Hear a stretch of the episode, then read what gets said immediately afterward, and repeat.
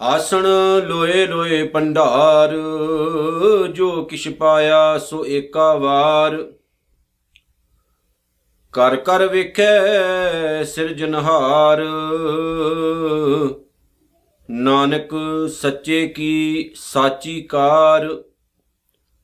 ਆਦੇਸ ਤਿਸੈ ਆਦੇਸ, ਆਦ ਅਨੀਲ ਅਨਾਦ ਅਨਾਹਤ ਜੁਗ ਜੁਗ ਏਕੋ ਵੇਸ। ਆਦੇਸ, ਤਿਸੈ ਆਦੇਸ। ਆਦ ਅਨੀਲ, ਅਨਾਦ ਅਨਾਹਤ। ਜੁਗ ਜੁਗ ਏਕੋ ਵੇਸ। ਧੰਨ ਗੁਰੂ ਗੋਬਿੰਦ ਸਿੰਘ ਮਹਾਰਾਜ ਸੱਚੇ ਪਾਤਸ਼ਾਹ ਜੀ ਵੱਲੋਂ ਖਾਲਸਾ ਪੰਥ ਨੂੰ ਮਹਾਨ ਬਖਸ਼ਿਸ਼ ਫਤਿਹ ਦੇ ਰੂਪ ਦੇ ਵਿੱਚ ਆਓ ਜੀ ਸਾਰੇ ਰਲ ਮਿਲ ਕੇ ਸਾਂਝ ਪਾਈਏ, ਜਿਤਨੇ ਵੀ ਆਪ ਗੁਰੂ ਦੀ ਪਾਵਨ ਵਿਚਾਰ ਨਾਲ ਜੁੜੇ ਹੋ, ਸਾਰੇ ਪਿਆਰ ਨਾਲ ਆਖੋ ਜੀ, ਵਾਹਿਗੁਰੂ ਜੀ ਕਾ ਖਾਲਸਾ, ਵਾਹਿਗੁਰੂ ਜੀ ਕੀ ਫਤਿਹ। ਧੰਨ ਗੁਰੂ ਨਾਨਕ ਸਾਹਿਬ ਸੱਚੇ ਪਾਤਸ਼ਾਹ ਜੀ ਦੀ ਪ੍ਰਥਮ ਪਿਆਰੀ ਬਾਣੀ ਜਪਜੀ ਸਾਹਿਬ ਜਿਹਦੀ ਵਿਚਾਰ ਵਾਸਤੇ ਅੱਜ ਅਸੀਂ ਦੁਬਾਰਾ ਜੁੜੇ ਆਂ ਤੇ ਸਾਡੇ ਕੋਲ ਅੱਜ ਗੁਰੂ ਨਾਨਕ ਸਾਹਿਬ ਦੀ ਇਸ ਪਾਵਨ ਬਾਣੀ ਦੀ 31 ਨੰਬਰ ਪੌੜੀ ਮੌਜੂਦ ਹੈ। ਧੰਨ ਗੁਰੂ ਨਾਨਕ ਸਾਹਿਬ ਸੱਚੇ ਪਾਤਸ਼ਾਹ ਨੇ ਸਾਡੇ ਉੱਤੇ ਬਹੁਤ ਵੱਡੀ ਕਿਰਪਾ ਕੀਤੀ ਹੈ ਕਿ ਸਾਨੂੰ ਆਪਣੀ ਪਾਵਨ ਬਾਣੀ ਦੇ ਨਾਲ ਜੋੜਿਆ ਹੈ। ਤੇ ਸਾਨੂੰ ਇਹ ਵੀ ਸਮਝਾਇਆ ਹੈ ਕਿ ਬੰਦਿਆ, ਪਰਮਾਤਮਾ ਦੇ ਨਾਮ ਤੋਂ ਵੱਡੀ ਇਸ ਕਾਇਨਾਤ ਵਿੱਚ ਹੋਰ ਕੋਈ ਚੀਜ਼ ਨਹੀਂ ਹੈ। ਜੇ ਤੂੰ ਪਰਮਾਤਮਾ ਦੇ ਨਾਮ ਦਾ ਮਾਇਨਾ ਸਮਝ ਲਏ, ਤਾਂ ਤੈਨੂੰ ਸਹੀ ਮਾਇਨੇ ਦੇ ਵਿੱਚ ਆਪਣੀ ਜ਼ਿੰਦਗੀ ਜਿਉਣ ਦਾ ਢੰਗ ਪਤਾ ਲੱਗ ਜਾਏਗਾ। ਗੁਰੂ ਨਾਨਕ ਸਾਹਿਬ ਸੱਚੇ ਪਾਤਸ਼ਾਹ ਨੇ ਆਪਣੀ ਖੂਬਸੂਰਤ ਲਾਈਫ ਦੇ ਵਿੱਚ ਦੁਨੀਆ ਦੇ ਹਰ ਇੱਕ ਕੋਨੇ ਵਿੱਚ ਜਾ ਕੇ ਪਰਮਾਤਮਾ ਦੀ ਗੱਲ ਕੀਤੀ ਔਰ ਰੱਬ ਨਾਲ ਜੁੜਨ ਦੀਆਂ ਗੱਲਾਂ ਕੀਤੀਆਂ। ਸਾਹਿਬ ਦਾ ਇੱਕ ਪਿਆਰਾ ਬਚਨ ਹੈ, ਮਿਹਰਬਾਨ ਸਾਹਿਬ ਮਿਹਰਬਾਨ ਸਾਹਿਬ ਮੇਰਾ ਮਿਹਰਬਾਨ, ਜੀ ਸਗਲ ਕੋ ਦੇ ਦਾਨ ਤੂੰ ਕਾਹੇ ਡੋਲੇ ਪ੍ਰਾਣੀਆਂ, ਤੁਧ ਰਾਖੇਗਾ ਸਿਰਜਨਹਾਰ ਜਿਨ ਪੈਦਾਇਸ਼ ਤੂੰ ਕੀਆ ਸੋਈ ਦੇ ਆਧਾਰ। ਜਿਨ ਉਪਾਈ ਮੇਦਨੀ ਸੋਈ ਕਰਦਾ ਸਾਰ, ਘਟ ਘਟ ਮਾਲਕ ਦਿਲਾਂ ਕਾ ਸੱਚਾ ਪਰਵਦਗਾਰ। ਹੁਣ ਗੁਰੂ ਨਾਨਕ ਸਾਹਿਬ ਸੱਚੇ ਪਾਤਸ਼ਾਹ ਨੇ ਇਹਦੇ ਵਿੱਚ ਇਹ ਗੱਲ ਆਖੀ ਕਿ ਬੰਦੇ, ਪਰਮਾਤਮਾ ਦੀ ਰਹਿਮਤ ਤੋਂ ਵੱਡੀ ਹੋਰ ਕੋਈ ਚੀਜ਼ ਨਹੀਂ ਹੈ ਇਸ ਕਾਇਨਾਤ ਵਿੱਚ।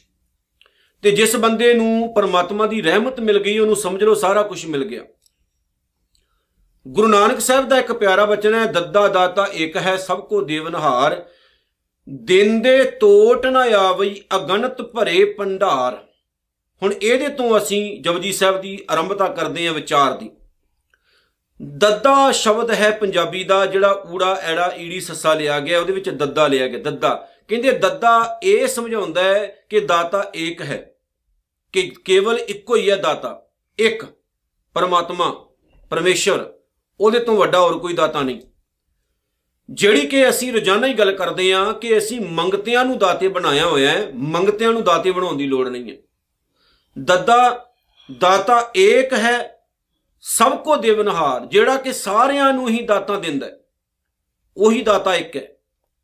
ਦਿੰਦੇ ਤੋਟ ਨਾ ਆਵਈ। ਜਦੋਂ ਉਹ ਦਿੰਦਾ ਹੈ ਨਾ, ਤੇ ਉਹਦੇ ਦੇਣ ਵਿੱਚ ਕੋਈ ਘਾਟ ਨਹੀਂ ਹੈ, ਕੋਈ ਤੋਟ ਨਹੀਂ ਹੈ, ਮੁੱਕਦੀ ਨਹੀਂ ਹੈ ਉਹਦੀ ਦਾਤ।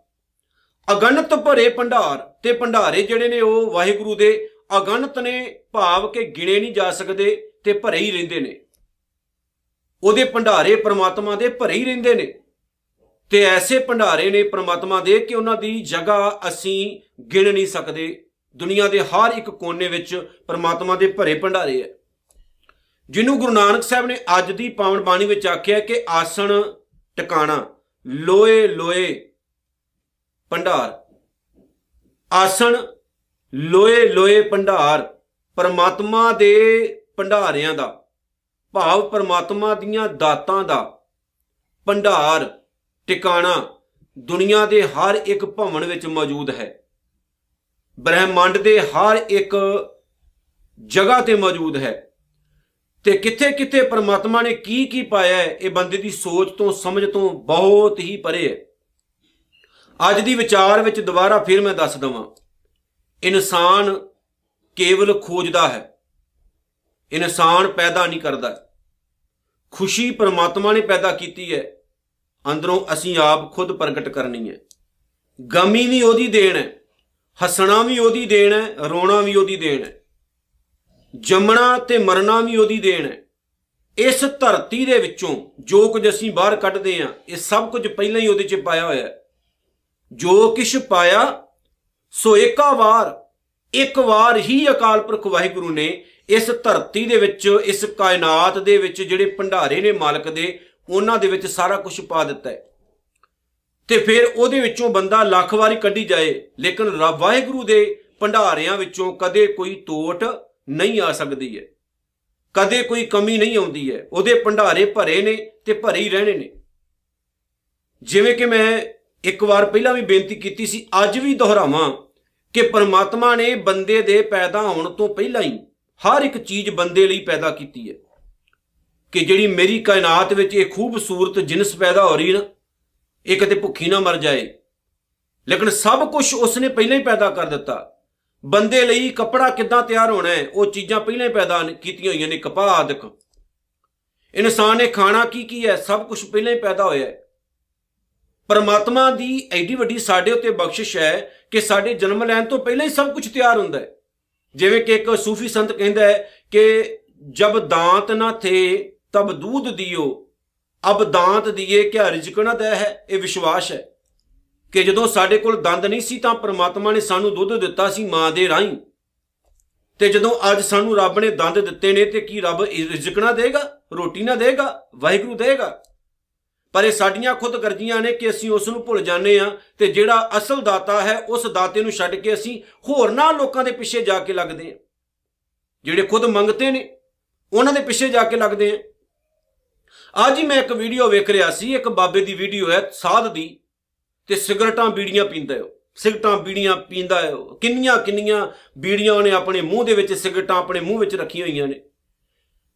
ਤੇ ਉਹਦੇ ਵਿੱਚ ਕੁਝ ਲੋਕ ਗਾ ਰਹੇ ਨੇ ਇਹ ਸ਼ਬਦ ਕਿ ਤੇਰੇ ਮਸਤ ਮਲੰਗਾ ਨੇ ਤੂੰ ਨਾ ਲਾਇਆ। ਲੱਖ ਲਾਂਤ ਹੈ।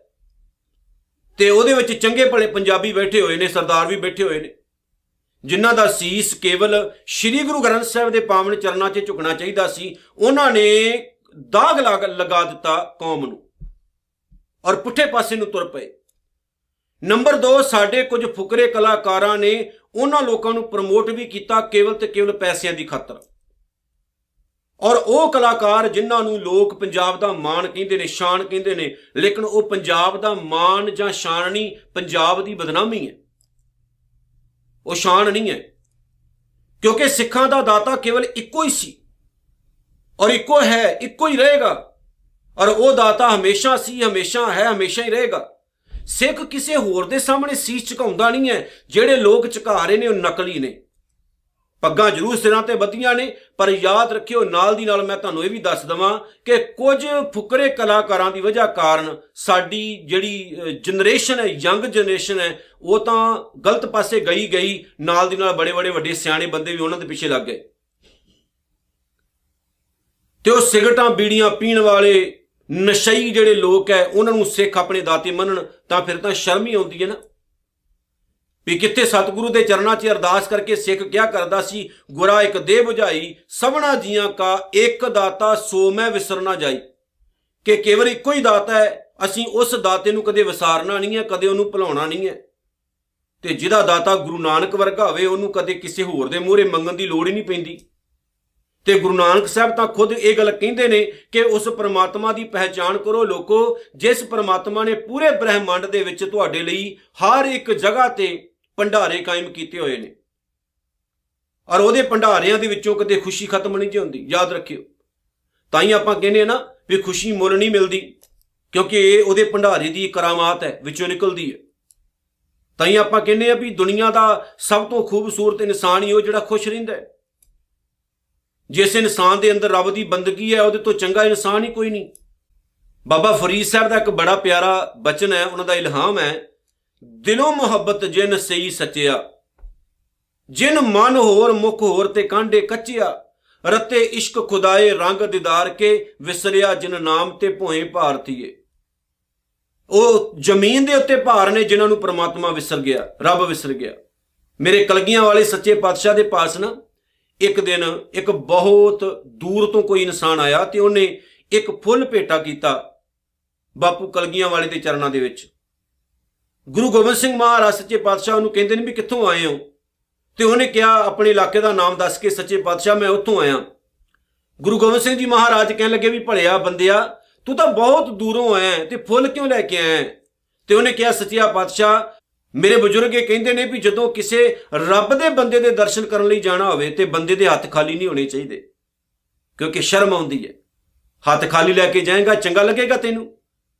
ਤੇ ਕਲਗੀਆਂ ਵਾਲੇ ਸੱਚੇ ਪਾਤਸ਼ਾਹ ਨੇ ਫੁੱਲ ਨੂੰ ਥੱਲੇ ਰੱਖ ਕੇ ਨਾ ਇੱਕ ਬੜੀ ਪਿਆਰੀ ਗੱਲ ਆਖੀ। ਉਹ ਕਹਿੰਦੇ, ਹੱਥ ਭਾਵੇਂ ਖਾਲੀ ਹੋਣ, ਪਰ ਦਿਲ ਖਾਲੀ ਨਹੀਂ ਹੋਣਾ ਚਾਹੀਦਾ। ਜਦੋਂ ਬੰਦੇ ਦਾ ਦਿਲ ਖਾਲੀ ਹੋਵੇ, ਫਿਰ ਬੰਦੇ ਨੂੰ ਸ਼ਰਮ ਆਉਂਦੀ ਹੈ।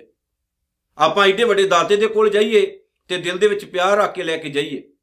ਕਿਉਂਕਿ ਉਹਦੇ ਤੋਂ ਵੱਡਾ ਦਾਤਾ ਇਸ ਕਾਇਨਾਤ ਵਿੱਚ ਹੋਰ ਕੋਈ ਵੀ ਨਹੀਂ ਹੈ।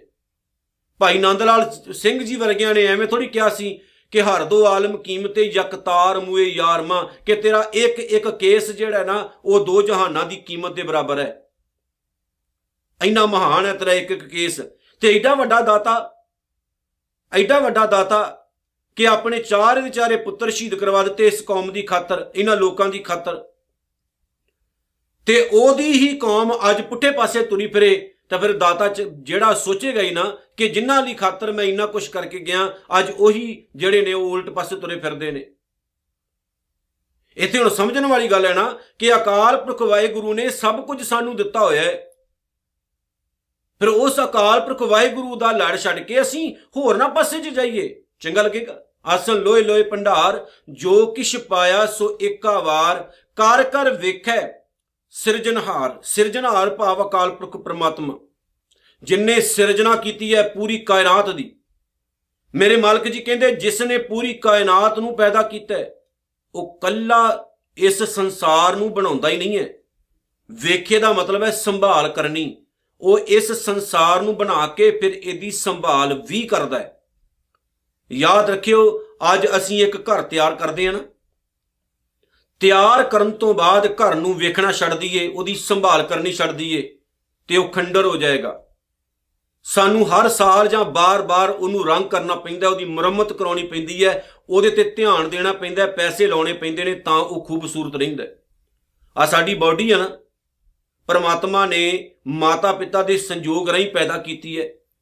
ਜੇ ਅਸੀਂ ਇਹਦੀ ਸੰਭਾਲ ਨਾ ਕਰੀਏ, ਇਹਨੂੰ ਸਹੀ ਤਰ੍ਹਾਂ ਪ੍ਰੋਟੀਨ ਦਾ ਨਾ ਦਈਏ ਸਹੀ ਤਰ੍ਹਾਂ ਇਹਨੂੰ ਫੀਡ ਨਾ ਦਈਏ, ਸਹੀ ਤਰ੍ਹਾਂ ਇਹਨੂੰ ਨਵਾਈਏ, ਧਵਾਈਏ ਨਾ, ਸੋਹਣੇ ਕੱਪੜੇ ਨਾ ਪਵਾਈਏ ਤੇ ਚੰਗੀ ਲੱਗੇਗੀ?